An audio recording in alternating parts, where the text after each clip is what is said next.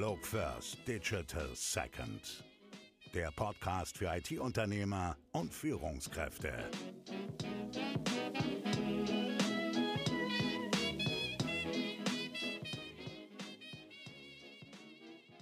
Herzlich willkommen zu Analog First Digital Second. Äh, heute wieder mit mir, Erik, und ich habe einen Gast, mit dem ich mich heute über neue Arbeitsweisen, über eine sehr spannende Unternehmenskultur unterhalte und eine Kultur, die den Unternehmer oder das Bild des Unternehmers eigentlich überflüssig macht oder machen möchte. Und ähm, ich habe zu Gast den Tobias Gruber von Sandstorm heute. Hallo Tobias. Hallo Erik. Tobias, ähm, es geht um Kultur, aber vorher unsere Standard, äh, unser Standardeinstieg. Stell doch bitte dich mal ganz kurz vor, deine Vita, dein Werdegang. Mhm, danke. Ich habe, oh, ist schon ein paar Jahre her, äh, an der Dualen Hochschule in Mannheim Wirtschaftsinformatik studiert mit einem International Touch sozusagen, mit Intercultural Management. Ähm, damals zusammen angefangen, das duale Studium mit EDS, einem Outsourcing-Dienstleister, IT-Outsourcing. Ähm, der wurde dann während meines Studiums von HP übernommen und dann habe ich mein Studium mit HP beendet. Bin also als im Konzern sozusagen groß geworden, was meine äh, Berufserfahrung angeht. Habe dann dort als äh, Outsourcing-Berater äh, eine ganze Weile gearbeitet und als Projektmanager durfte dann berufsbegleitend bei HP noch einen MBA draufsetzen, ähm, auch in Mannheim, äh, sodass die betriebswirtschaftlichen Hintergründe noch vertieft wurden. Und dann gab es eine Situation, ähm, wir hatten, ich hatte mit zwei Freunden aus der Schule schon äh, Sandstorm gegründet äh, während des Studiums und 2014 war es dann soweit, dass meine erste Tochter äh, sich angekündigt hat. Und das war durch das Thema Elternzeit äh, ein Punkt, wo es, ein, wo es einen Cut gab äh, in der ganzen Geschichte. Und die Sandstorm war an dem Punkt, dass wir gesagt haben, okay, dann, dann gehe ich den Schritt und dann bin ich in die selbst gegründete Firma mit den, mit den zwei Freunden sozusagen reingegangen. Und seit 2014 bin ich bei Sandstorm. Sandstorm war also bis dahin eher so ähm, zwei, drei Mann groß und du so nebenbei, oder? Genau. Ähm, vier waren es zu dem Zeitpunkt, Ja. als ich dann dazugestoßen Ja, bin. Ich war dann der fünfte. Und wir haben das während des Studiums, ich sag mal so, als mm, ja, kleine Geschichte laufen lassen, Ja. mit dem Ziel, dass wir schon äh, Vollzeit, wenn wir mit dem Studium fertig sind, davon leben können. Okay. Und dann kam sozusagen dieser, dieser Schritt aus dem Konzern raus zu Sandstorm. Was ist Sandstorm heute? Wie groß seid ihr? Und vor allem, welches Kundenproblem löst ihr? Unsere Lieblingsfrage. Wir sind heute äh, 14 festangestellte äh, Teammitglieder und fünf Studenten tummeln sich momentan bei uns. Also es ist doch schon was passiert seit 2014. Ähm, was machen wir? Welches Kundenproblem lösen wir? Ähm, wir entwickeln Software für Unternehmen als Individualprojekte. Das heißt, ein Unternehmen möchte gerade auf dem Weg Digitalisierung ähm, bestehende Geschäftsprozesse ähm, digitalisieren, dann sind wir ein super Partner, wenn sich das nicht durch eine Standardlösung am Markt abbilden lässt. Und das ist ein super spannendes Feld, ähm, weil man oft denkt, ähm, ich habe ja einen bestehenden Prozess, den gieße ich jetzt noch in ein IT-System, in eine Anwendung und die Welt bleibt so schön, wie sie vorher war. Ähm, das tut sie natürlich nicht. Das ändert doch einiges drumherum. Das heißt, ähm, das Sprechen mit den Kunden, was ihr Geschäftsmodell angeht, wie sie ihren Kunden einen Mehrwert schaffen, äh, das nimmt bei uns einen ganz, ganz großen Stellenwert ein. Und das hat durchaus auch zur Folge, dass wir Projekte größer oder kleiner mit dem Kunden diskutieren, um deren tatsächliches Problem zu lösen und nicht nur eine Software zu entwickeln. Das steht so ganz im Sinne, unser Podcast heißt ja Analog First Digital Second. Das ist, glaube ich, auch so ein Credo, was ihr ganz gut verstehen könnt, weil ne, ein analoger Prozess erstmal geschaffen, um den Kunden des Kunden zufriedenzustellen, ist wahrscheinlich bei euch so ja, einen der Hauptinhalte dann auch wieder. Genau, das müssen wir verstehen. Ja. Deswegen ist, ist, das Gespräch mit, dem, mit unserem Kunden so wichtig, dass ja. wir tatsächlich rausfinden äh, und manchmal auch kritisch nachfragen müssen bei unserem Kunden und ihn zum Nachdenken anregen müssen, wo steckt tatsächlich die Wertschöpfung und der Mehrwert, den er seinen Kunden liefert. Und lohnt es sich an der Stelle in eine individuelle Software zu investieren. Mhm. Also das seid ihr sehr als ja, Geburtshelfer und Umsetzer dann so ein bisschen für die, für die Digitalisierung auch natürlich verantwortlich bei vielen, vielen Unternehmen. Mhm. Es gibt natürlich ein ganz großes Spektrum. Ne? Ja. Es gibt äh, mittlerweile auch große Konzerne, die digital geboren wurden, bei denen wir unterwegs sind. Da rennt man offene Türen ein, die, die kennen das alles. Ja. Und es gibt ähm, auch äh, ich sag mal, kleinere Unternehmen, die Digitalisierung gerade erst so richtig anfangen und da natürlich äh, an einer ganz anderen Stelle stehen, wo man die auch abholen muss. Ja. Und äh, diese Digitalisierung, du sagst, sagtest es schon, ist natürlich, das hängt ganz viel zusammen mit, welchen Nutzen schaffe ich wirklich, ähm, wie ja, wie gehe ich neue digitale Prozesse an? Und da spielt natürlich auch Kultur eine ganz wichtige Rolle. Und Kultur spielt auch bei euch intern eine ganz wichtige Rolle.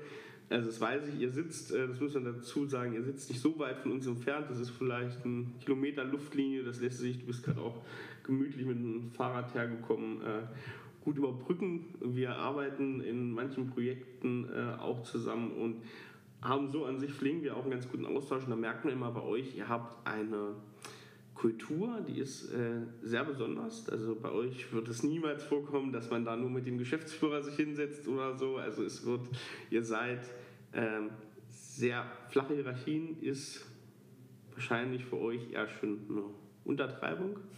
Ähm, die sind extrem flach. Erzähl uns doch äh, bitte mal ganz kurz, auf welcher Grundlage eure Zusammenarbeit fußt und wie das so entstanden ist. Mhm. Unsere Zusammenarbeit heute ähm, basiert ganz, ganz klar auf unseren Werten. Ähm, und das war ein Prozess, der hat mit der Gründung und eigentlich auch schon vorher angefangen. Ähm, Florian, Sebastian und ich, die wir zusammen Sandstorm gegründet haben, hatten im, wir sind zusammen zur Schule gegangen, wir haben zusammen ein Abi gemacht und da schon Projekte gemacht und gemerkt, hey, dieses Zusammenarbeiten, dieses Problem lösen, das macht uns super viel Spaß. Und dann fehlt uns erstmal die Idee, was, was könnte man denn als Firma machen? Wir, das war eine spannende Idee, eine Firma zu gründen, aber was tut man denn da? Man muss ja schon irgendwie Geld verdienen. Äh, und dann sind verschiedene Sachen parallel passiert. Wir haben es gab die, die Gesetzesnovelle, dass die Unternehmergesellschaft, die Mini GmbH, eingeführt wurde Ende 2008, ähm, wo wir gesagt haben, hey, da haben wir eine Gesellschaft mit beschränkter Haftung, ähm, wo wir aber nicht 25.000 Euro als Studenten irgendwo auftreiben müssen. Das war super für uns. Zwei, zwei, drei Monate später haben wir die OG gegründet, da waren wir ganz früh mit dabei. Unser Steuerberater hatte das auch noch nicht gemacht. Und wir hatten die ähm, Erfahrung von mir aus dem Konzern, aus meiner Studentenzeit und dann auch äh, als, als Berater, als Projektleiter mit den ganzen, wie soll ich sagen, äh, Vor- und Nachteilen, die, die so ein Konzern eben mit sich bringt, ganz normal. Äh, und ich hatte ein gewisses natürliches Interesse für diese Themen Unternehmenskultur, Strategieentwicklung, Werte, Vision, äh, und habe mich da belesen. Also habe verschiedene Bücher zugelesen, kommen wir vielleicht nachher auch noch drauf. Ja. Und das hat Sandstorm ganz, ganz stark beeinflusst. Weil wir natürlich, wir haben ja nur zu dritt angefangen. Wir waren alle drei gleich. Wir haben gesagt, jeder von, jedem von uns gehört ein Drittel der Firma. Ähm, und wir haben vor allem darüber gesprochen. Wir haben ja noch nicht so viel gemacht am Anfang. Wir haben ja studiert hauptsächlich. Ähm, was ist uns denn wichtig? Warum machen wir das? Was wollen wir hier mit reinbringen? und haben dann 2012, 2013 das erste Mal unsere Werte aufgeschrieben, ähm, wo wir gesagt haben, das sind Dinge, die, die sind uns ganz wichtig. Und das bei mir eben auch aus dieser Konzerngeschichte geprägt. Und da ist was reingekommen, das hat sich gesunder Menschenverstand genannt. Hm.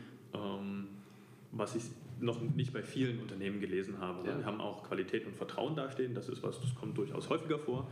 Äh, aber dieses Thema gesunder Menschenverstand und das zieht sich bis heute eigentlich durch, dass wir versuchen, ganz oft zu reflektieren, warum machen wir denn das? Ist das sinnvoll? Machen wir das nur, weil wir es schon immer so gemacht haben, weil wir einen Prozess in Anführungszeichen definiert haben, weil das andere so machen, ähm, weil es quasi die Standardlösung ist, das hinterfragen wir die ganze Zeit.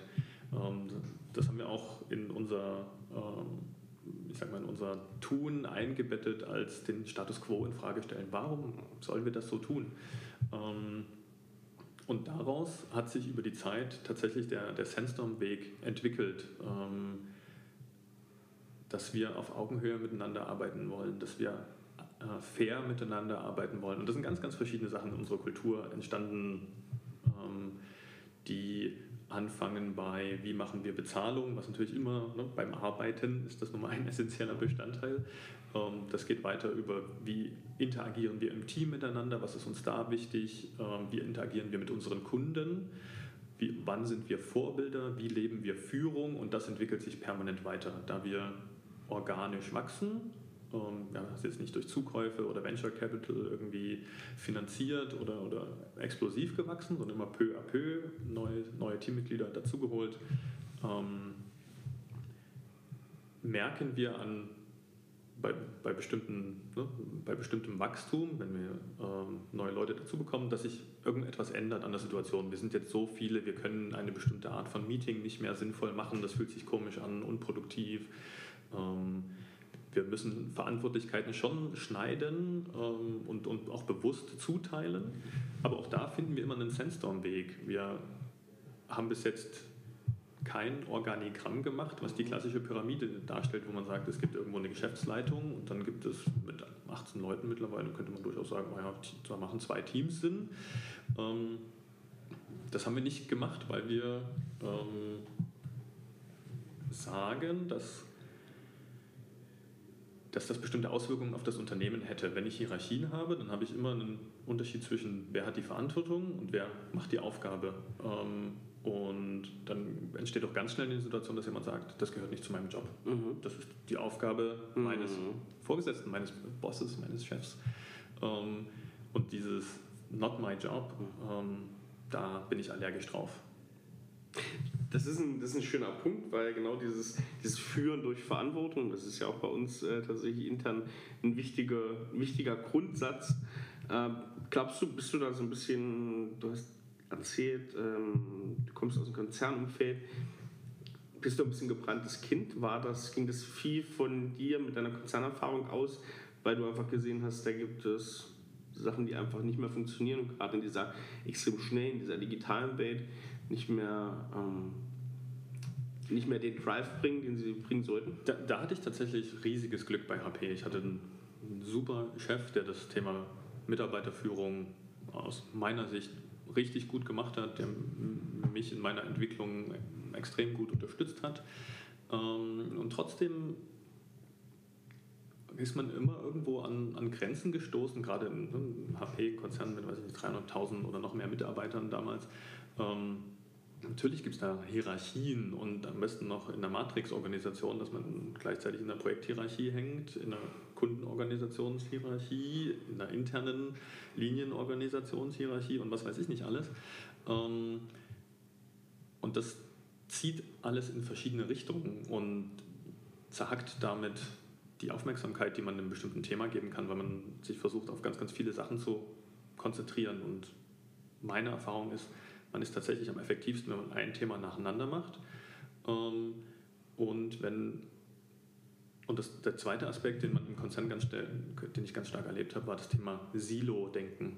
Ähm, es gab in diesem riesigen Konzern ganze Bereiche, die eigentlich das Gleiche getan haben, aber die wurden ganz bewusst als eigenständige Einheiten geführt, haben quasi auch intern miteinander konkurriert. Ähm, es gab immer wieder diese Grabenkämpfe, gehört das zu meinem Bereich, gehört das zu deinem Bereich, zwischen den verschiedenen Verantwortungsebenen. Und das, ich hatte immer das Gefühl, da geht ganz, ganz viel Energie verloren. Da sickert so viel in diese Ritzen, die dann dazwischen entstehen und wird ja, intern aufgerieben, was nicht für das Wohl des Kunden eingesetzt wird. Ne? Ich will ja eigentlich ein Kundenproblem lösen äh, mit dem Unternehmen. Und dass ich gesagt habe, das muss doch anders gehen. Und wie gesagt, ich habe viele, viele Bücher dazu gelesen, mich dazu beschäftigt, was, was es da so an Ansätzen gibt. Da gibt es wirklich ganz tolle Unternehmen, äh, die auch darüber schreiben, Podcasts machen, ähm, wo man sich inspirieren lassen kann. Sehr gut. Ähm, Thema, das hast du gerade schon angesprochen, irgendwann in eurer Struktur auch 19 Leute, da werden Meetings nicht mehr so effizient äh, gehalten. Da gibt es vielleicht ähm, Probleme, dass man trotzdem Verantwortung verteilen muss oder dass man, ähm, ja, man muss auf jeden Fall bei euch sehr diszipliniert sein. Das glaube ich, das ist auch ein Punkt, den ihr auch, das ist wichtig für euch, den spiegelt ihr auch immer wieder, dass ihr extrem diszipliniert seid und arbeiten könnt. Jetzt ist natürlich die Frage, was muss jemand mitbringen, weil ihr ja schon relativ ungewöhnlich arbeitet. Es gibt nicht so viele Firmen, die sich mit euch vergleichen können von eurer Struktur. Was muss jemand mitbringen, der zu euch neu ins Team kommt, ähm, um zu bestehen? Der vielleicht aus, einem, ne, aus einer Matrix, aus einer Hierarchie kommt, die äh, relativ alte Welt noch ist. Mhm. Um, um das, was du angesprochen hast, vielleicht kurz zu verdeutlichen, was mit dieser Disziplin gemeint ist. Wir hatten heute Morgen, äh, wir haben morgens um neun machen wir unsere sogenannte Morgenrunde äh, aus der agilen Welt als Daily Stand-up bekannt. Ähm, das haben wir mit, als ich zu Sensum dazugekommen bin, also als Fünfter, haben wir das schon gemacht. Ähm, und das hat damals eine Viertelstunde gedauert. Und heute Morgen waren wir zu, ich weiß nicht genau, 15 vielleicht in der Runde. Und es hat zwölf Minuten gedauert. Ähm, und das zeigt genau, was, was, was ich meine mit dieser Disziplin, die wir, über die wir auch schon mal gesprochen haben. Äh, wir leben das vor, wir zeigen und wir sprechen darüber, was ist uns wichtig. Ähm, und auch heute Morgen in der Runde ähm, ist uns aufgefallen, äh, wir haben am Anfang zwei Minuten alle dagestanden, während einer von uns äh, das Mitschreiben vorbereitet hat. Und wir wissen eigentlich, dass wir jeden Tag mitschreiben. Also das ist was, das kann schon jemand vorher machen. Das haben wir dann kurz reflektiert und gesagt, hey, zwölf Minuten, wir waren halt echt gut.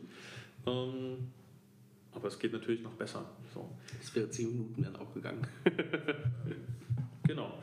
Und da kommen wir dann, da kommen vielleicht später nochmal drauf, ähm, warum das notwendig ist, da immer wieder Energie reinzustecken. Aber die Frage, die du ja gestellt hast, ist, warum, was muss jemand mitbringen, wenn er zu uns kommt? Ähm, wir haben da vor vielleicht zwei, drei Jahren drüber gesprochen und für uns so ein gewisses Modell einfach mal entwickelt, wie wir, wie wir an das Thema rangehen.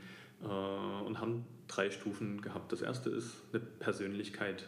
Äh, die Arbeit bei uns im Team basiert ganz stark auf einer gegenseitigen Wertschätzung und auf einer ich sag mal, auf einem Minimum an Kommunikationsbereitschaft, Kommunikationsvermögen. Wir, wir müssen miteinander reden. Diese, ähm, wir nennen das dieses Synchronisieren, das ist ganz essentiell, eben wegen der Verantwortlichkeiten, dass die nicht in feste Kästchen in einem Org-Chart ähm, eingebrannt sind, sondern dass jeder eigentlich jeden Tag seine Verantwortlichkeiten definiert. Und das kann er nur mit den anderen tun, damit nicht zwei Leute das Gleiche tun oder eine Sache liegen bleibt. Ähm, das heißt, das, ist, das sind so Persönlichkeitsaspekte, das ist so die erste Stufe, die wir, die wir ja, ab, abchecken, abprüfen.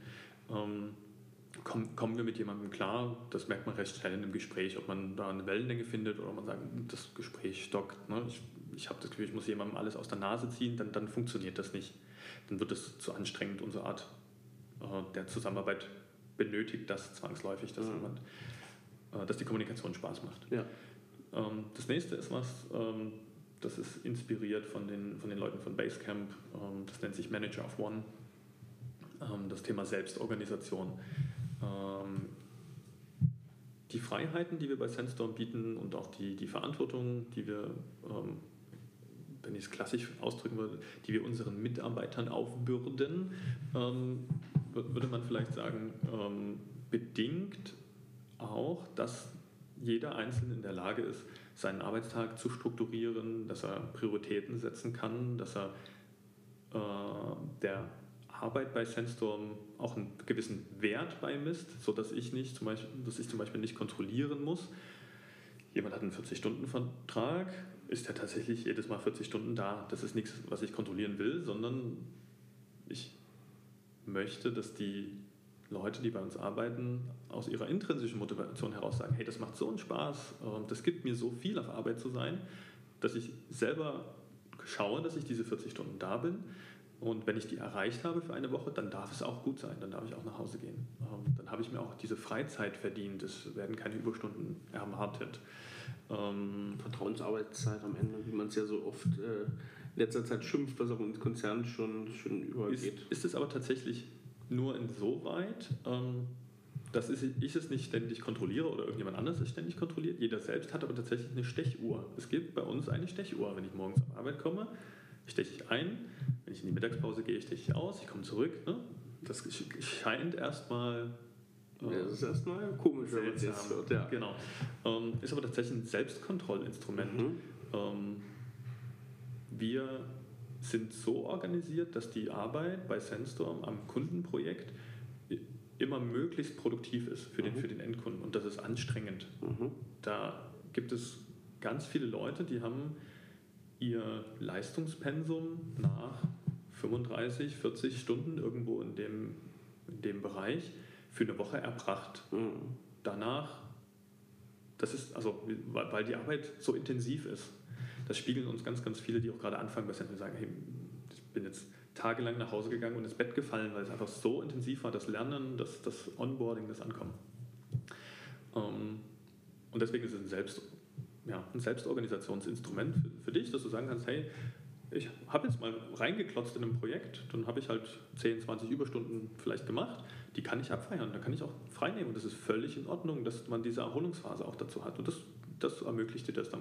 Das ist wahrscheinlich auch äh, von, ne, ich, das, das Wort passt mal nicht so bei euch, aber von euren Mitarbeitern dann wahrscheinlich gekommen, diese Stechuhr eher so, wie es sich anhört, als, als von, euch. Einfach, nee, auch nicht. Ah, okay. Sondern ähm, das kam ganz, ganz ursprünglich von Sebastian, ah, okay. der auch ein Workaholic wäre, wenn er sich nicht selber kontrollieren würde. Okay. Er hat gesagt, ich, ich brauche das für mich. Ja. Er hatte eine Situation, wo er ähm, wo ihm der Spiegel vorgehalten wurde, wo er so im Projekt vertieft ja. war, dass er von, von außen jemand gesagt hat, hey, du, konzentrierst, du kannst dich auf gar nichts anderes mehr konzentrieren, du mm. bist nur noch da. Und das war relativ am Anfang von Sandstorm. Ja, ich glaube, das kennen viele auch unserer Zuhörer, genau so, so ein Thema, ja. Und der, den Schluss, den er damals gezogen hat, war, okay, dann baue ich mir mal diese kleine Stechuhr ähm, und, und überprüfe das mal. Und mm. es, es, ist doch okay, wenn ich einen 40-Stunden-Vertrag habe, dass ich auch 40 Stunden arbeite. Ähm, das ist halt Teil unseres Sandstorm-Weges. So, also das als zweite Stufe. Ja. Ähm, Selbstorganisation, Manager of One. Ähm. Kann ich da ganz kurz noch fragen, wie macht ihr das, dass ihr also das spielt das Thema Onboarding eine Rolle, da spielt natürlich auch Selbstorga. Es kommt nicht jeder und ist selbst organisiert, man kann das immer wahrscheinlich nicht grundvoraussetzen. Wie macht ihr das? Wie coacht ihr die Leute? Wie läuft das intern, um die da auch abzuholen und sie auch zu sowas zu bekommen, Prioritäten zu setzen und einen Tagesplan zu genau. haben? Genau, also da gibt es einen, es gibt einen Onboarding-Plan, wenn jemand bei uns anfängt. Ähm, den wir über die letzten Jahre, ich sage mal, immer weiter verfeinert haben und es auch zur Aufgabe der Neuen machen, diesen Plan mit zu pflegen und zu aktualisieren, weil sie in dem Moment natürlich merken, wenn der, wenn der irgendwo fehlerhaft ist. Ne? Das fängt ja bei ganz banalen Sachen an. Ja. Ich muss irgendwelche Zugänge einrichten. Ja.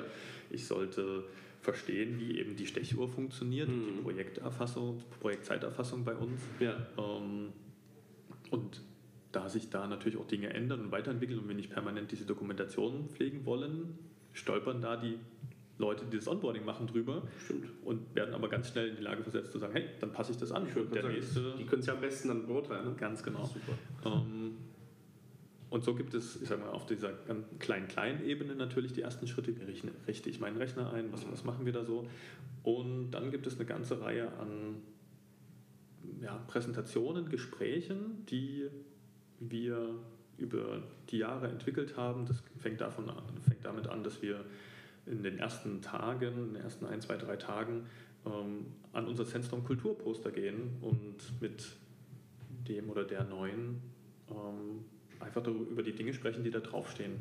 Und geht weiter über verschiedene ich sage mal, Buchinhalte, die wir vermitteln, also das ist auch aus der, aus der Literatur, die Seven Habits äh, spielen da eine ganz große Rolle ähm, und für uns ähm, in unserem Geschäft das Thema Projektmanagement, was ist Scrum, was ist, was ist agil.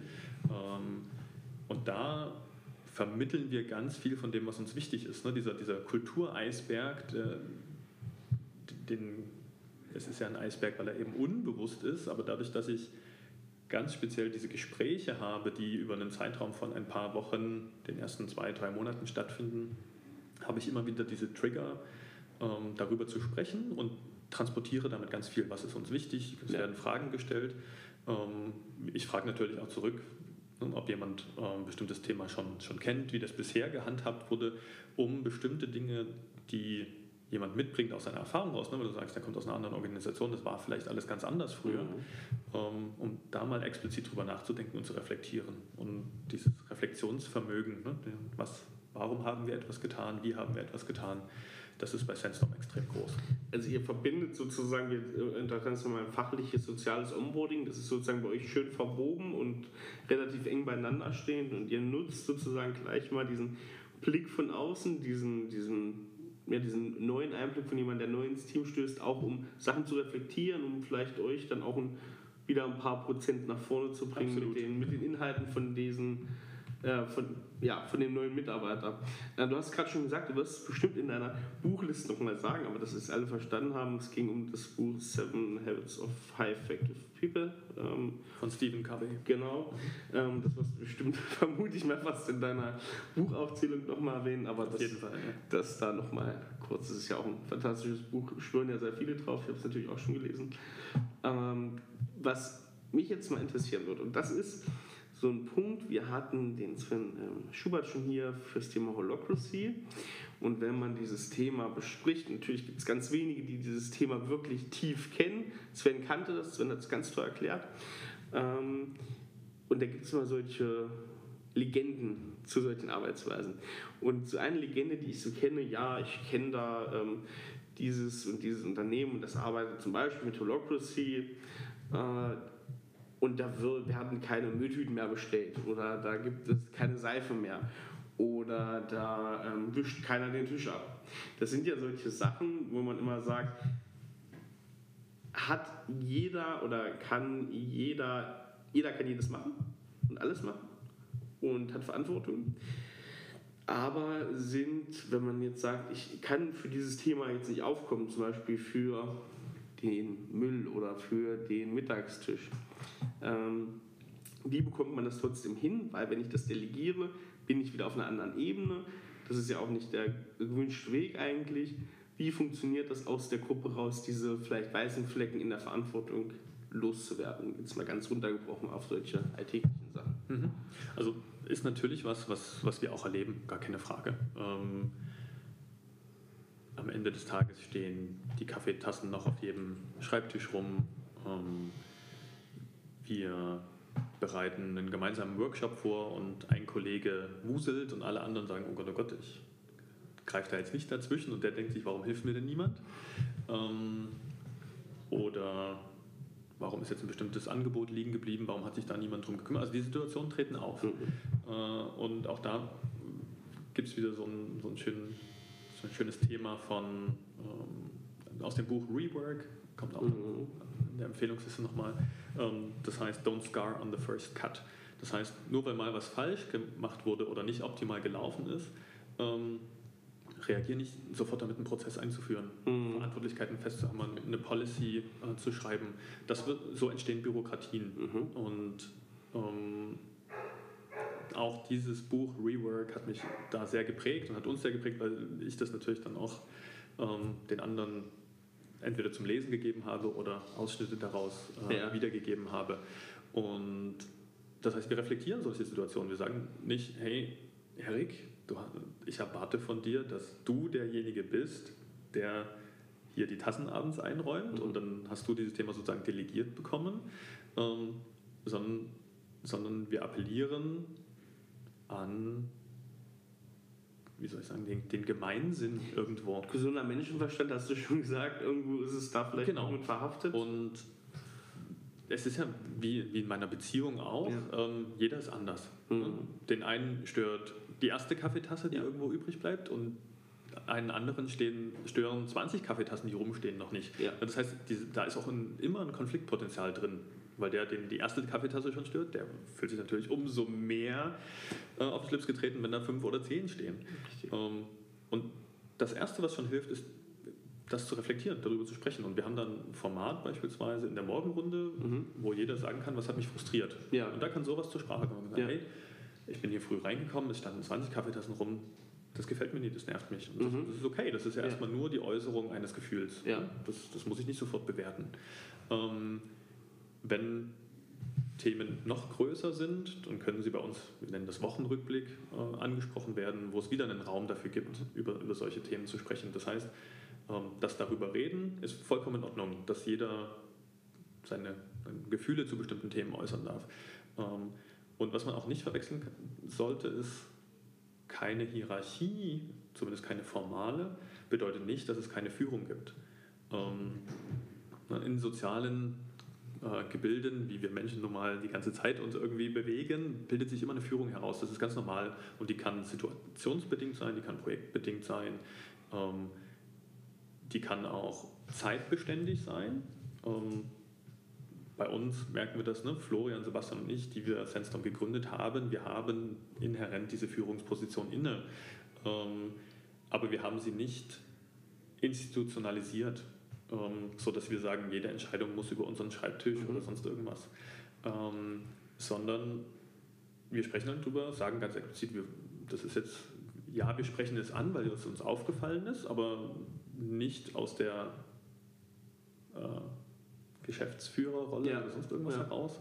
Ähm, das kann auch jeder andere sein, sozusagen. Das und das kommt auch vor, absolut. Ja, es gibt klar. immer wieder Kollegen, äh, die die Themen ansprechen und sagen, hey, mir ist aufgefallen, hm, da ist irgendwas los.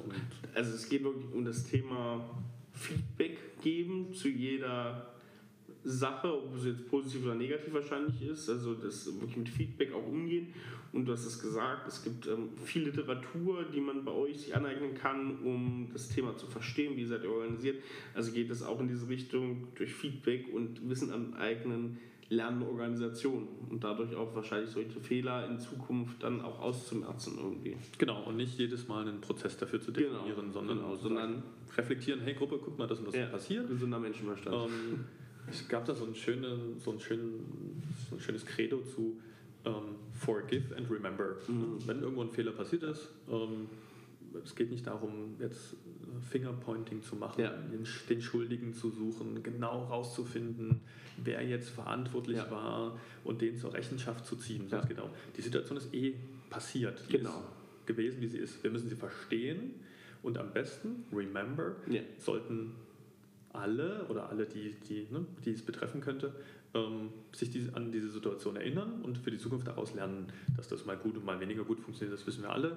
Ähm, aus der Erfahrung anderer lernen, hm, die eigenen Fehler helfen doch am besten, aber wir versuchen es. Ja, das, ähm, das stimmt und da muss man auch sagen, weil wir sind da ja, das äh, werde ich heute vielleicht noch öfter sagen, aber das ist ja bei uns äh, sehr ähnlich und das Schöne ist, es ist eine Methode und eine Art und Weise, wie man Frustration auch sehr gut ähm, ja, entgegentreten kann. Weil sowas im offen, also offen zu sagen, das ist eine Gewöhnungssache, das merken wir auch immer wieder bei neuen Teammitgliedern, da muss man sich sehr dran gewöhnen, aber Dinge schnell auszusprechen, sie nicht in den Rucksack mit sich rumzutragen, ähm, hilft allgemein schon zu einer Kommunikation ganz, im Unternehmen. Ganz entscheidender Punkt dabei, ähm, der der mich und uns da beeinflusst, äh, kommt aus einem Open Source Projekt, in dem wir engagiert sind. Mhm. Ähm, das nennt sich NEOS Projekt. Mhm. Und da gibt es eine Person, die Gina Steiner, äh, die ist Agile Coach äh, bei einer Agentur in Hamburg, Zeitgeist.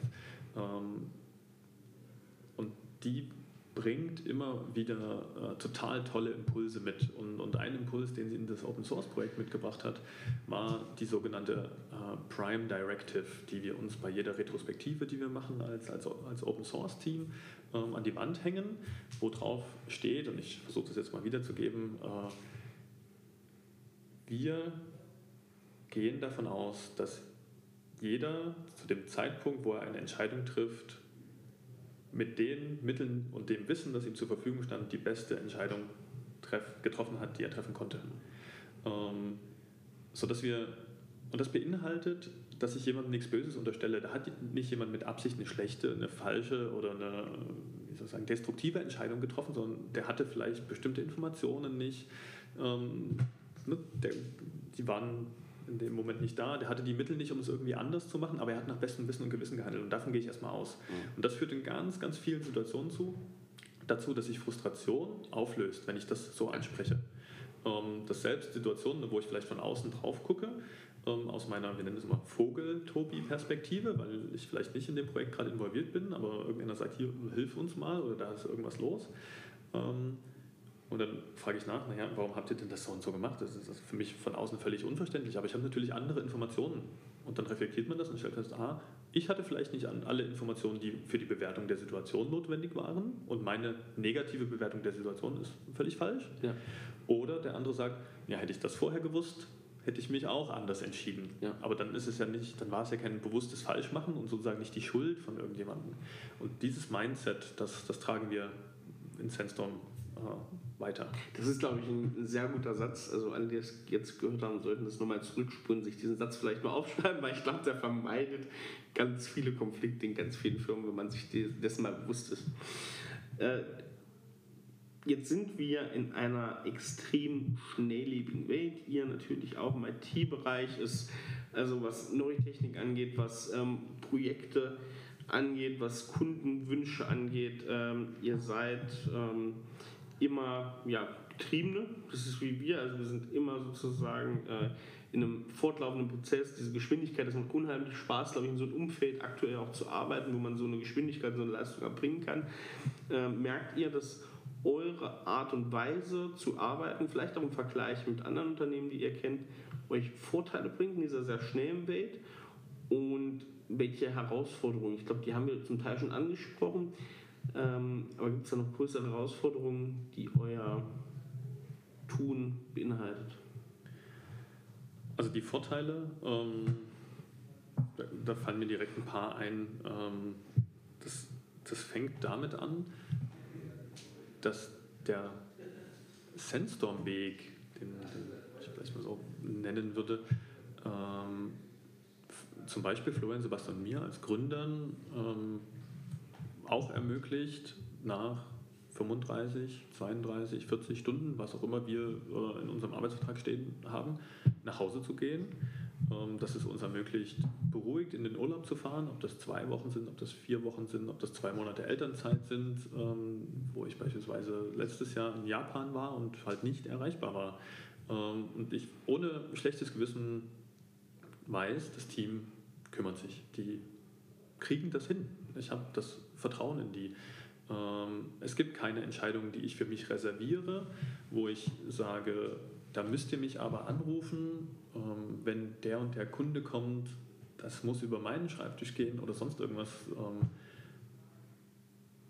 das erfordert immer wieder Energie, klar, das, und immer wieder zu, wie soll ich sagen, auch die Werte äh, zu synchronisieren zwischen allen damit man da in die gleiche Richtung rudert. Aber das sind Vorteile, die ich so von vielen Unternehmern nicht höre. Die, die, die spiegeln mir eher ein Gegenteil. Die sagen selbst und ständig und das am Wochenende und abends und, genau. und immer. Äh, das, das ist bei uns definitiv anders. Wir können ruhig schlafen, ähm, weil das wie soll ich sagen, weil wir Sandstorm so führen, wie wir es führen. Das ist das Ergebnis davon und das ist mir extrem viel wert. Gleichzeitig äh, legen wir viel Wert darauf, äh, wieder aus den Seven Habits zitiert, ähm, das erste, die erste Gewohnheit, äh, be proactive, sei proaktiv, ähm, dass wir uns in allen Situationen vor Augen führen, was können wir denn tun, um die Situation zu beeinflussen, selbst wenn mal was schiefgegangen ist. Und das ist ein extrem beruhigendes Gefühl, wenn man sich selber bewusst macht, ich kann hier handeln, ich entscheide wie, was ich als nächstes tue. Ich bin nicht getrieben vom Kunden, vom Projekt. Das klingt erstmal ganz seltsam, weil klar treibt der Kunde, ne, der, der Kunde will was, der will eine Lösung, der will, dass die funktioniert und der hat ganz viele Anforderungen und eine bestimmte Art zu, zu handeln, zu kommunizieren und so weiter. Ähm, aber nichtsdestotrotz ähm, lassen sich meiner Meinung nach viel zu viele Unternehmen von ihren Kunden vor sich herscheuchen und dann nach links und rechts und äh, bewegen sich nur in dem Quadranten wichtig und dringend. Mhm. Äh, und Eisenhower äh, Matrix, genau. genau. Und ähm, sind sozusagen nur als Feuerwehr unterwegs. Ich muss ganz schnell das Thema und oh, jetzt schreit der noch lauter, da muss ich ähm, mich um das Thema kümmern. Und wir versuchen ganz, ganz viel natürlich im Quadranten 2, wichtig, aber nicht dringend unterwegs zu sein, ähm, indem wir immer wieder gemeinsam reflektieren, ähm, was unsere Werte sind, wie wir agieren, was uns wichtig ist, dass, dass wirklich jedes Teammitglied bei uns äh, in der Lage ist, Situationen zu erkennen, die ein Bauchgefühl vielleicht auch nur auslösen, sagen, hm, irgendwas ist hier gerade komisch. Dann kann man darüber sprechen und merkt, ah, woran entsteht denn das lange bevor ein Anruf vom Kunden kommt, der sagt, hier, irgendwas läuft in dem Projekt schief, was ist, denn, mhm. was ist denn da los? Was natürlich mal vorkommt, klar, mhm. aber viel, viel, viel weniger, als, als es mir in der äh, Vergangenheit bekannt ist. Erfordert dann wahrscheinlich viel Fingerspitzengefühl, viel Empathie auch, also gerade diese zwischenmenschliche Ebene, das ist wahrscheinlich schon eine ganz schöne Herausforderung. Genau, das ist ja das, was wir ja. ähm, auch vor uns besprochen haben mit der Persönlichkeit, wo ja. was, was, wir, was wir abchecken. Ähm, weil eben auch dieses, ja, Empathie, ich muss natürlich mich in den anderen reinversetzen und, und verstehen, hm, wie, wie geht es dem, wie beurteilt der eine, eine, Situation, warum agiert er auf eine bestimmte Art und Weise. Ähm, und gleichzeitig auch das Reflexionsvermögen bei jedem Einzelnen, das ist extrem wichtig, ne? dass, dass jemand sich nicht hinstellt und sagt, ich habe mir hier nichts vorzuwerfen, das ich, ich bin unfehlbar. Das, ja. das würde nicht funktionieren. Ne? Dann, da, ich sage immer, da würde der Immunmechanismus von, von Sandstorm greifen und wahrscheinlich so eine Person über kurz oder lang würde sich unwohl fühlen mhm. und wahrscheinlich das Team auch wieder verlassen. Ja, also habt ihr da, da, da sind sozusagen Mechanismen und, und das, das, man merkt einfach, was wer zum Team gehört und was passt von der, von der Persönlichkeit und dadurch reguliert sich das natürlich dann wahrscheinlich auch ein Stück weit selber. Ja, ähm, der, der, Prozess mhm. des Sandstormer Werdens ja. ist bewusst so gestaltet und dann verbessern wir natürlich immer wieder die ja. Richtung, dass ähm, Sandstorm von jedem neuen Teammitglied profitiert. Also ja. Das ist eine Person, die dazukommt, idealerweise einen Faktor ins Team reinbringt, 1, ja. irgendwas. Ähm, und gleichzeitig ist es notwendig, immer wieder darüber zu sprechen. Und wenn Situationen auftreten, wo man merkt, uh, da ist was schiefgelaufen oder ja. nicht so gelaufen, wie es mir beispielsweise wichtig ist, dann rede ich darüber. Ja. Dann habe ich jeden Morgen in der Morgenrunde die Möglichkeit zu sagen, was mich frustriert. Mhm. Ähm, ja, und ähm, darüber zu reflektieren und daraus zu lernen und das für die Zukunft besser zu machen.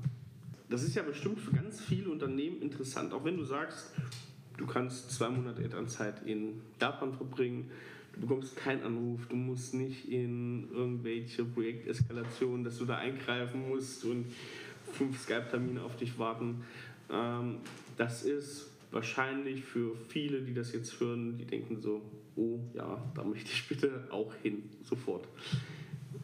Sag mir doch mal bitte, ähm, welche Dinge, du hast schon ganz viele gesagt, können Unternehmen vielleicht sogar sofort umsetzen, wie müssen sie agieren, um auf diesen Weg zu kommen. Das ist ja ganz klar ein Weg, das ist ja nicht, was man sagt, das mache ich ab Montag mal.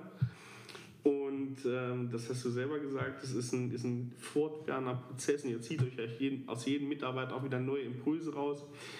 Und zum anderen, wo siehst du die Grenzen? Diese Morgenroutine, fünf Minuten, äh, zwölf Minuten heute Morgen, ist die mit 50 Leuten noch möglich? Ich behaupte jetzt mal wahrscheinlich nicht. Ist die mit 100 Leuten noch möglich? Ganz sicher nicht. Ganz sicher nicht. Sag mir doch mal bitte, wo ist die Größenbegrenzung und was können Unternehmen tun, um diesen Weg zu starten, in ihr gestartet seid vor vier Jahren? Äh, es fängt mit einem Mindset an. Ähm, das, was, den, was ich vorhin so als Sandstorm-Weg bezeichnet habe, das ist, ein, das ist ein System, was sich ja entwickelt hat und das sind sich gegenseitig verstärkende Dinge, die wir, die wir tun. Ähm, das fängt an damit, dass wir Gründer mit, einem bestimmten, mit einer bestimmten Haltung und mit einer bestimmten Erwartungshaltung äh, auf Arbeit erscheinen. Ähm, dass wir eben nicht sagen, wir haben die Weisheit mit Löffeln gefressen, wir sind unfehlbar, die Entscheidungen, die wir treffen, die gelten und da gibt es keine Diskussion zu. Ähm, das ist so ein Punkt, wo wir sagen, wir wissen, dass wir Fehler machen, wir sind auch nur Menschen, wir wollen auch Menschen sein. Ähm, ich will nicht als der große Geschäftsführer irgendwie angesehen werden, der auf irgendein Podest gestellt wird und sagen, oh, da, von da kommen die unfehlbaren Entscheidungen hin, zu uns hinabgeplätschert. Ähm, das heißt, das fängt tatsächlich mit dieser Haltung an. Ähm, und dann natürlich auch dem Ziel, dass ich sage, ich will in einer Firma arbeiten, die es mir ermöglicht, zwei Monate in Elternzeit zu gehen, ohne, wie du es gerade beschrieben hast, in den Skype-Konferenzen sein zu müssen, in die Eskalation gerufen zu werden oder sonst irgendwas. Das sind ja zwei ganz, ganz, ganz wichtige Sachen. Ähm, und dann haben wir unseren Wert gesunder Menschenverstand, wo wir immer wieder sagen, hey, ist das denn sinnvoll, was wir hier gerade tun? Fühlt sich das gut an? Behandeln wir uns gegenseitig wie erwachsene Menschen? Und da habe ich das Gefühl, das wird in vielen Organisationen nicht gemacht oder nicht in dem Ausmaß gemacht. Ähm, da wird Leuten Verantwortungsfähigkeit abgesprochen und gesagt, nein, das ist nicht deine Aufgabe, das gehört in die, eine Hierarchieebene woanders hin. Ähm, ne, du hast bestimmte Entscheidungen nicht zu treffen, die liegen nicht in deinem Verantwortungsbereich. Ähm, und dieses, wie soll ich sagen, das, ähm, das Vermögen, das spreche ich niemandem ab, Entscheidungen treffen zu können. Der Unterschied, der ganz oft besteht, ist, was wissen die denn über eine bestimmte Situation, in einem bestimmten Kontext? Und jetzt bin ich natürlich schon äh, länger im Unternehmen als viele andere. Das heißt, ich habe natürlich mehr Wissen, wie wir bestimmte Dinge tun, bringe da auch von mir viel, viel mit rein. Ähm, aber ich versuche das weiterzugeben. Ich möchte kein Silo aufbauen, wo ich sage, hey, nur der Tobias weiß irgendetwas, bestimmt irgendetwas, behält sich irgendeinen bestimmten Bereich vor, sondern wir agieren genau andersrum. Wenn wir irgendeinen Bereich identifizieren, wo wir einen Engpass haben, weil nur eine Person sich äh, in einer bestimmten Kundenbeziehung auskennt, in einer bestimmten Technologie, die wir für unsere Softwareentwicklung nutzen oder auch ähm, auf dieser Ebene Projektmanagement oder wie wir Meetings intern machen, äh, wenn wir dann eine Situation identifizieren, dann ist das ganz schnell ganz oben auf der Tagesordnung zu sagen, wir wollen dieses Wissen verteilen im Team, damit wir wissen, es ist eh jeder ersetzbar. Wenn jemand rausgeht, kriegen wir das ja irgendwie hin. Mhm. Ähm, das heißt, wir müssen gar nicht, es muss niemand daran arbeiten, sein kleines äh, Schloss, ne, sein, wie nennt man das, seine kleine Burg da irgendwo aufzubauen und sagt, da kommt niemand dran, mein kleines Königreich, genau, ja. so wird es genannt.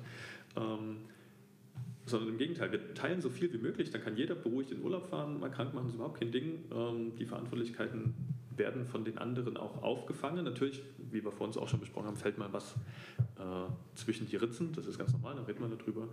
Und ähm, ich glaube, was wir bei Sandstorm anders machen, ist, ähm, diese Themen Macht sind uns nicht so wichtig. Ähm, formale Macht im mhm. Sinne von, weil ich Geschäftsführer bin, darf ich, habe ich, tue ich. Das gibt es nicht. Ähm, ich kann mich nicht erinnern, dass wir schon mal eine Entscheidung getroffen hätten, bei der wir gesagt haben, liebes, liebes Team, wir ignorieren das, was du willst. Wir als Geschäftsführer treffen eine bestimmte Entscheidung jetzt mhm. in einer anderen Art und Weise. Das, das ist noch nicht vorgekommen. Ähm, dann haben wir, haben wir immer drüber gesprochen. Ähm,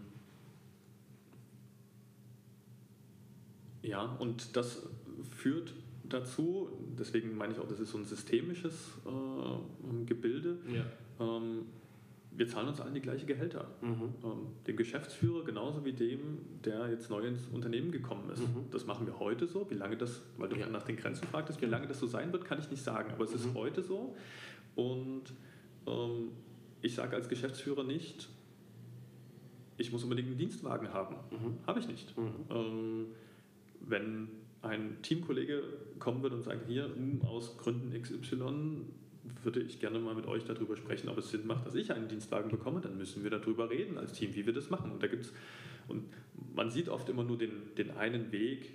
Ähm, ne? Dienstwagen ist so ein schönes Beispiel. Das wird ganz oft so als, als Statussymbol gesehen und als On-Top-Leistung zum Gehalt, wo man sagt, jeder kann, dann, dann muss ich halt versteuern, aber dann fahre ich halt ein Auto und so weiter und so fort. Und das kostet das Unternehmen erstmal zusätzlich und hoffentlich bleibt der Mitarbeiter dadurch ne, länger ans Unternehmen gebunden, ja. fühlt sich motivierter und das ist für mich alles totaler Bullshit. Ja. Ähm, ich will Motivation nicht durch Manipulation, sondern durch Inspiration. Ich will, dass die Leute bei Sandstorm arbeiten und richtig gute Leistung erbringen, weil es sie inspiriert, weil es was Gutes aus ihnen rausholt, weil es ein Platz ist, wo sie sich entfalten können. Ähm, und da kann ich auch mal weiterdenken als nur, ist der Dienstwagen jetzt etwas, was es on top gibt, sondern da gibt es Möglichkeiten, ja. Ähm, die oft ausgeblendet werden.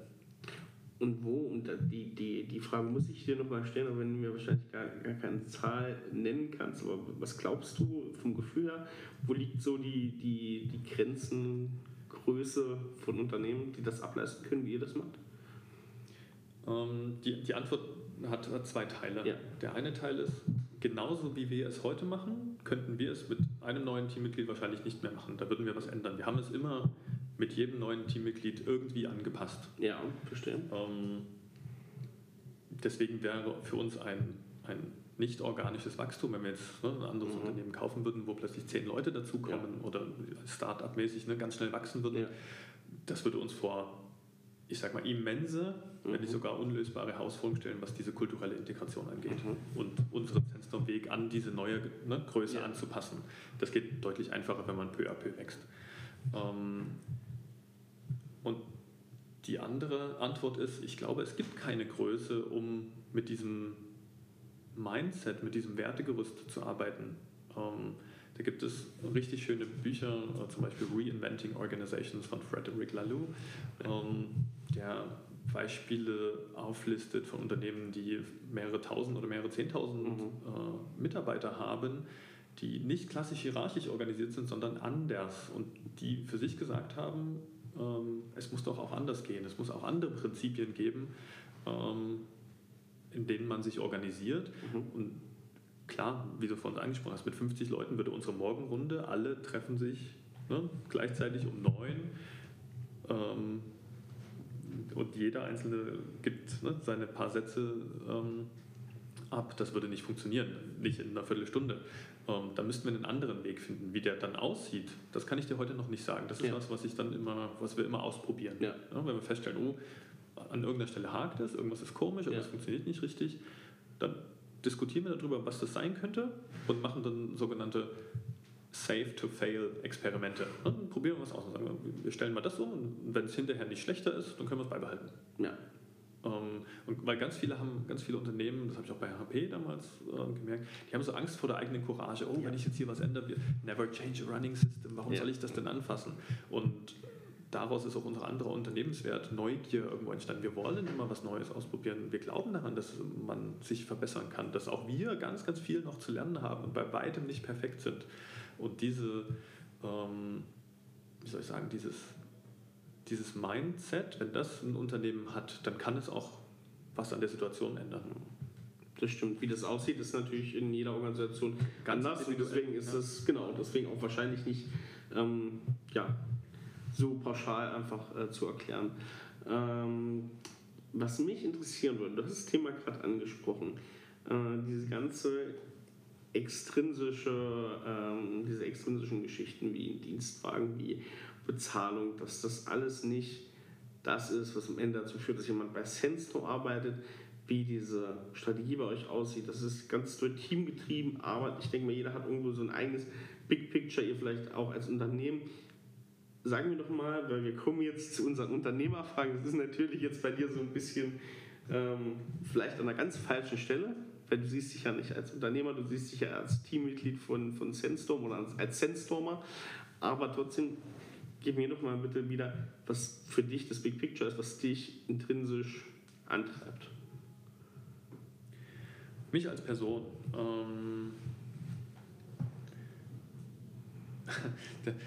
das, ist ein bisschen, äh, das ist ein großer Zufall jetzt, weil wir hatten letzte Woche äh, einen Personal Y Discovery Workshop gemacht.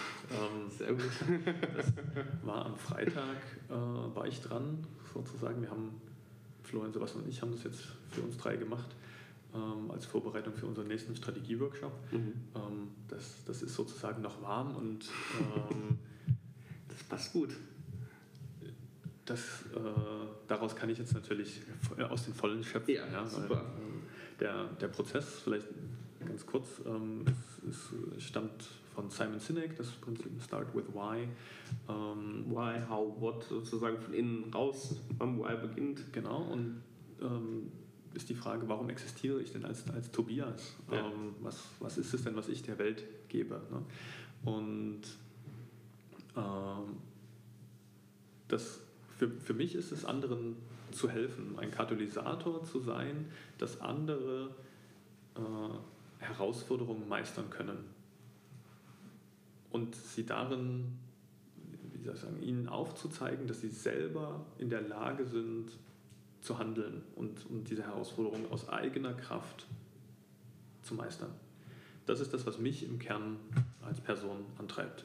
So Mentoringship mehr als, als, als, als normale Führung, wenn man so. Ich bin nicht die Rampensau, ne? Ja, das ja, hatte ich ja bei uns auch beschrieben, mit dem, den man irgendwo aufs Podest stellt und Ja. sagt, ich bin hier der Größte Ja. und, und ähm, alle mir nach. Ja, ähm, sondern ich als Führungskraft agiere eher unterstützend Mhm. und, und führe das Team zum Erfolg. ja.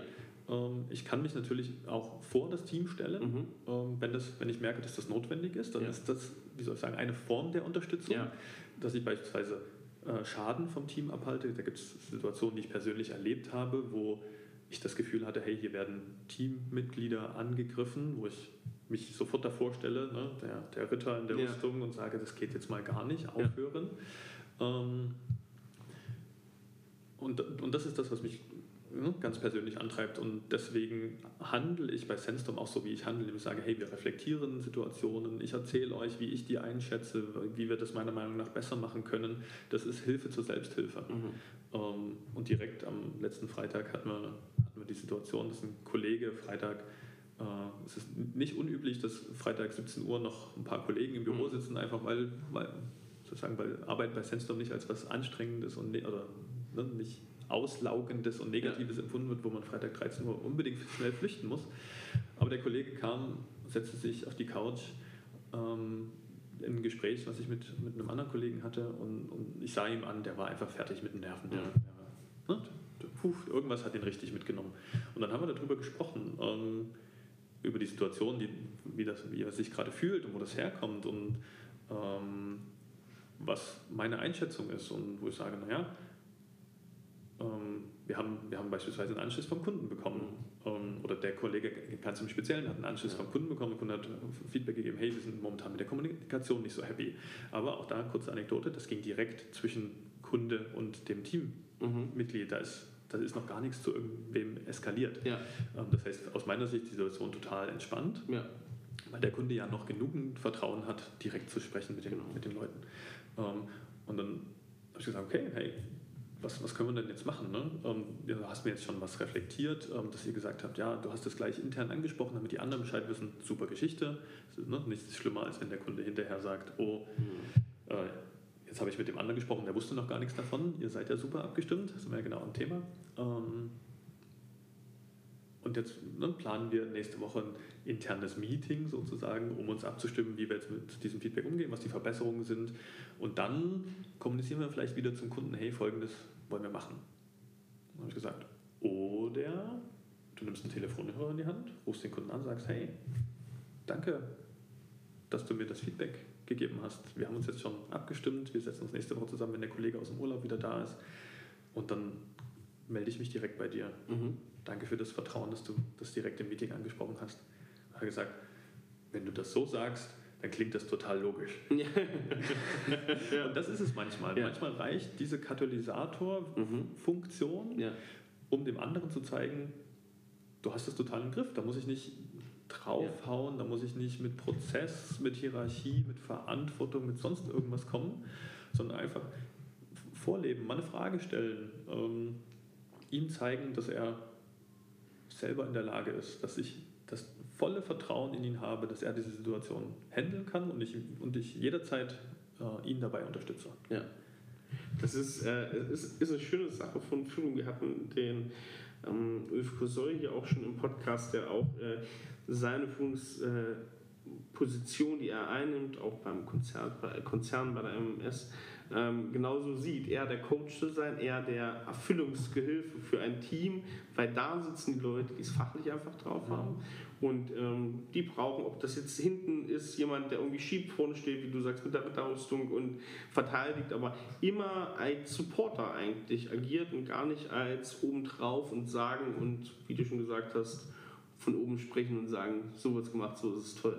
Das sind so die verschiedenen Rollen, die Ja. Führung einnehmen Ja. kann. Ähm, wir hatten das äh, in unserem letzten Strategieworkshop äh, auch mal reflektiert und, Mhm. und, und darüber gesprochen, weil ich da gerade ähm, Leaders Eat Last von Simon Sinek gelesen hatte und daraus dem Team was erzählt habe, äh, wie er auch Führung sieht, was, was sehr stark mit mir äh, harmoniert hat. Und ähm, das, wie du es wie gerade gesagt hast, ne, Simon Sinek schreibt in dem Buch auch, es geht darum, dass wenn man Führungskraft wird, das ist im ersten Augenblick ist es vor allem die, die eigene Entscheidung. Ich kann selber führen in genau. jeder Situation, ob ich jetzt in der formalen Hierarchie bin oder nicht. Ähm, und wenn ich aber in einer formalen Hierarchie Führungskraft werde, dann ändert sich fundamental mhm. die Natur meines Jobs. Ich bin jetzt nicht mehr für die Aufgabe zuständig, sondern ich bin für die Leute zuständig, die für die Aufgabe zuständig sind. Und das wird in ganz, ganz vielen Unternehmen, gibt es dafür kein Training. Es wird den Leuten nicht explizit beigebracht, dass und das die Aufgabe von Führung ist. Da gibt es ja auch ein Problem, was sich daraus ergibt. Das ist ja genau diese diese Unterteilung, wenn wir diese klassische Unterteilung sehen, Fachkraft, Manager, Unternehmer, wenn natürlich jemand Richtung Manager geht oder wenn jemand Unternehmer ist. Wir kennen das ganz viel. Viele Unternehmer waren natürlich irgendwann mal Fachkraft. Die lieben Fachkraftthemen und die sind da natürlich mit drin, auch wenn das am Ende gar nicht ihre, ihre Rolle ist. Wenn es ja wieder genau das, was du sagst, er der Mentor ist, er der, der Coach ist, er der ist, der schützend oder äh, supportend für ein Team da ist.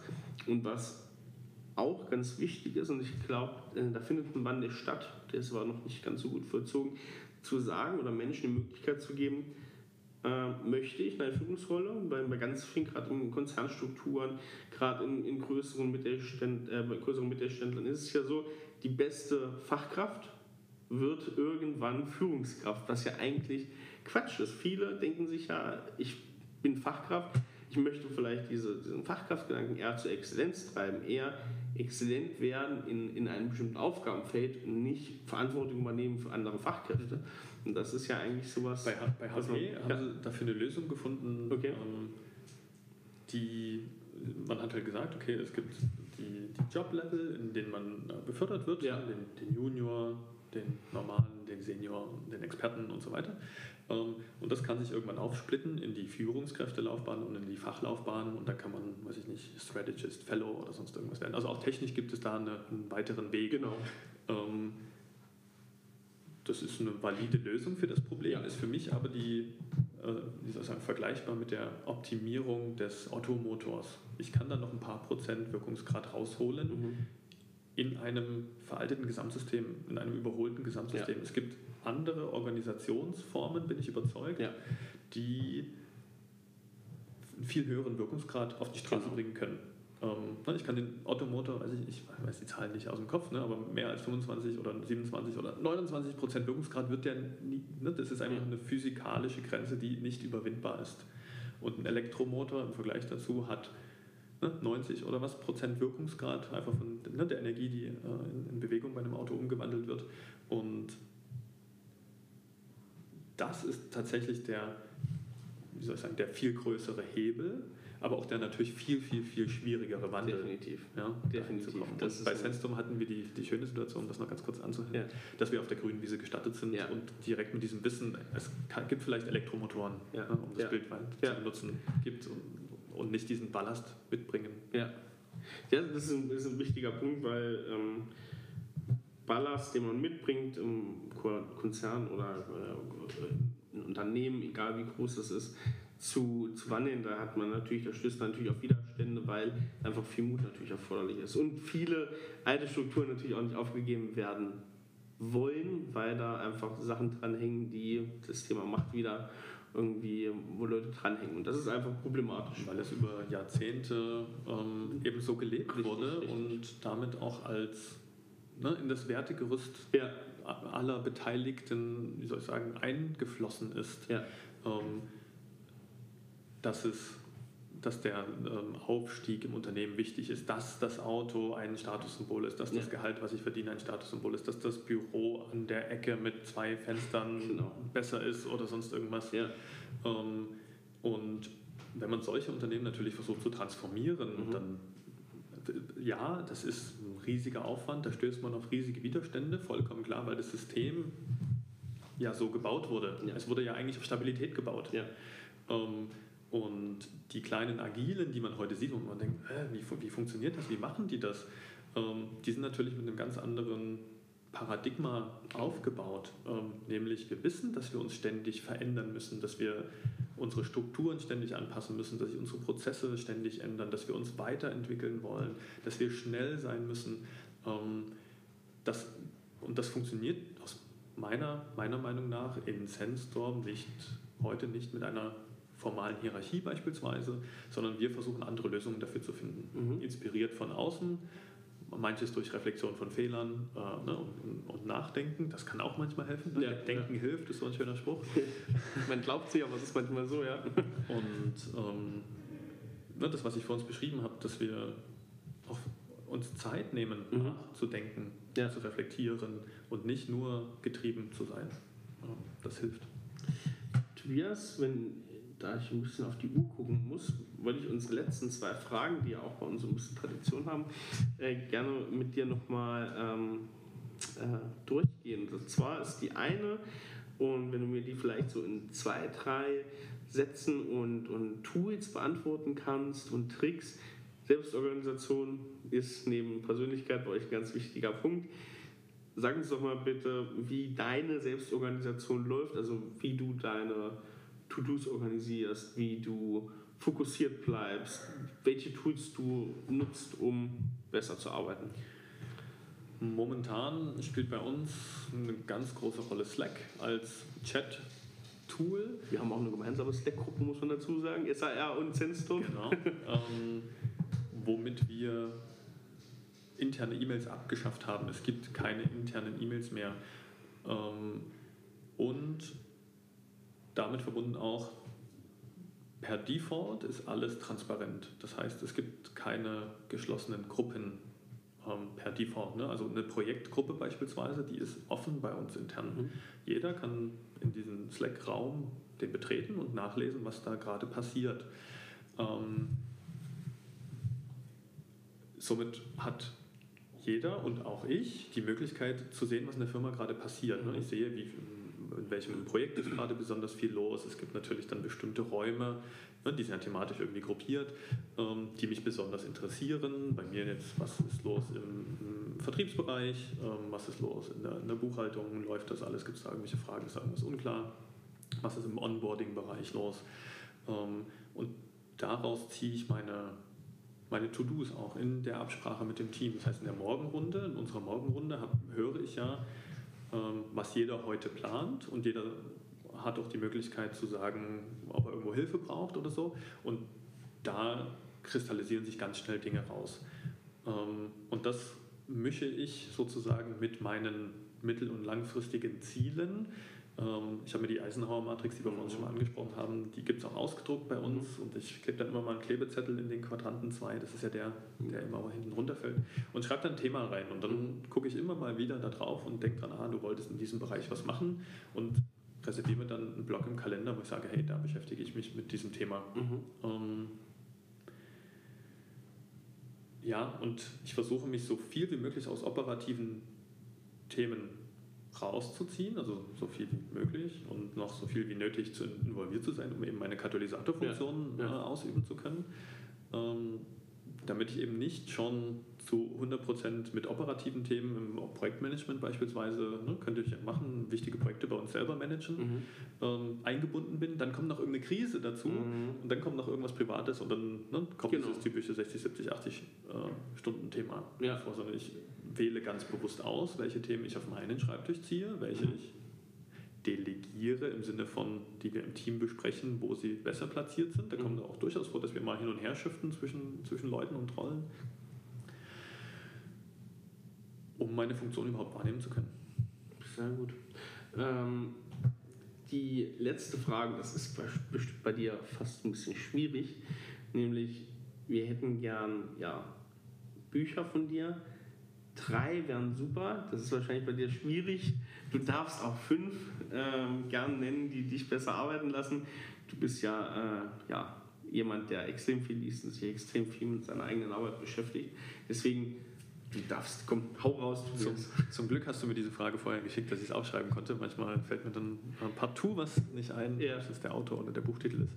Ähm, wir haben schon angesprochen, die Seven Habits of Highly Effective People ähm, von Stephen Covey kommt auch bei Sandstorm keiner vorbei. Es ist permanent, wird eins der Habits ähm, irgendwo genannt, mhm. weil wir es einfach referenzieren können. Das ist uns in die gemeinsame Sprache eingegangen.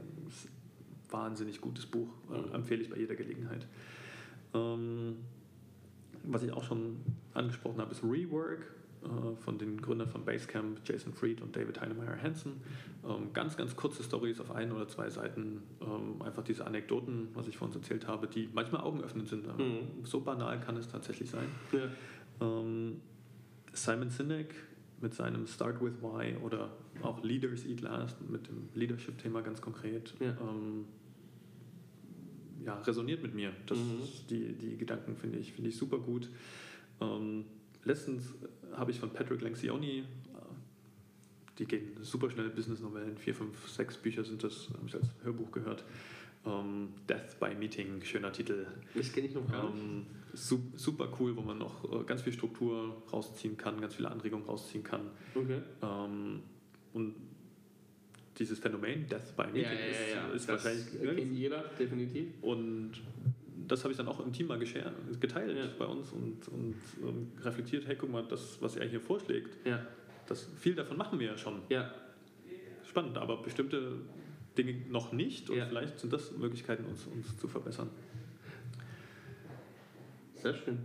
Das war's mit deinen Büchern? Das ist auf jeden Fall für unsere Bücherliste, die ist wie immer verlinkt in den Shownotes, ähm, eine ganz tolle Ergänzung.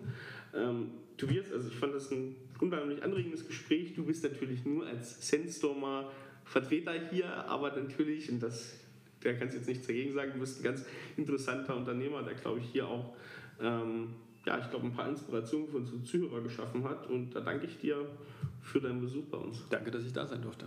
Dankeschön.